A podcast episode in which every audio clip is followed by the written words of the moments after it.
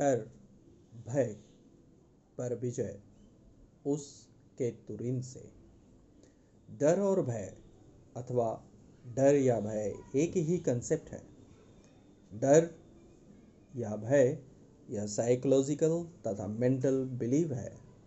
And it is totally based on fact कि कहीं नुकसान न हो जाए या ये नष्ट न हो जाए या कहीं कष्ट न आ जाए। इत्यादि। यदि हमारी consciousness do not agree to accept और to face unfavourable facts that might happen to us अर्थात हमारी कॉन्सियसनेस अग्री नहीं करता है या मानना नहीं चाहता है अथवा हमारे साथ होने वाली अप्रिय घटना का सामना नहीं करना चाहता है, तभी हमारे मन में, ध्यान में डर का ख्याल दृश्यमान होने लगता है। जो हमारे दैनिक कार्यों को प्रभावित करता है, मन के भावों को विचलित करता है, एक असहजता, अनिश्चिंतता का भाव और ख्याल उत्पन्न करता है। ध्यान ध्यान तुरंत उधर, यानी डर की तरफ़ चला जाता है। भाव मंद होने लगता है, जो चेहरे और कार्य में झलकने लगता है। यही हाँ यही डर या भय का प्रभाव है या असर है? इसे, यानी इस डर के प्रभाव को एक दिन में बेअसर करना आसान नहीं है। निरंतर दृढ़ संकल्पी, निश्चित निश्चित निश्चिंत भाव, निरंतर दृढ़ संकल्पी, निश्चिंत भाव का अभ्यास कर कर, करके इसके प्रभाव से ऊपर उठा जाता है। तब डर या भय बौना पड़ जाता है। इसका प्रभाव हमारे मन मस्तिष्क पर नहीं पड़ता है और इन घटनाओं को सहजता से बुद्धि बल का प्रयोग कर सामना करते हैं या उसे बदलने का प्रयास करते हैं।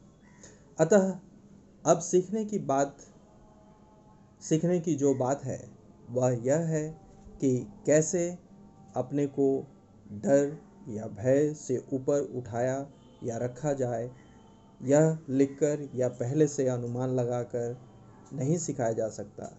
इसे सीखने के लिए लाइफ की रियल परिस्थिति के दौरान गाइडेंस को लेकर ही सीखा जाता है।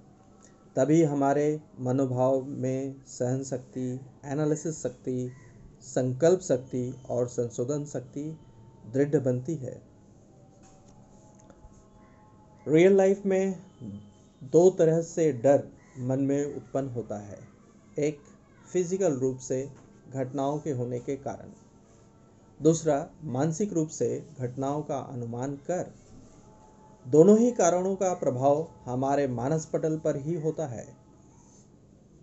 इससे बचने के उपाय या तरीके? भौतिक रूप से।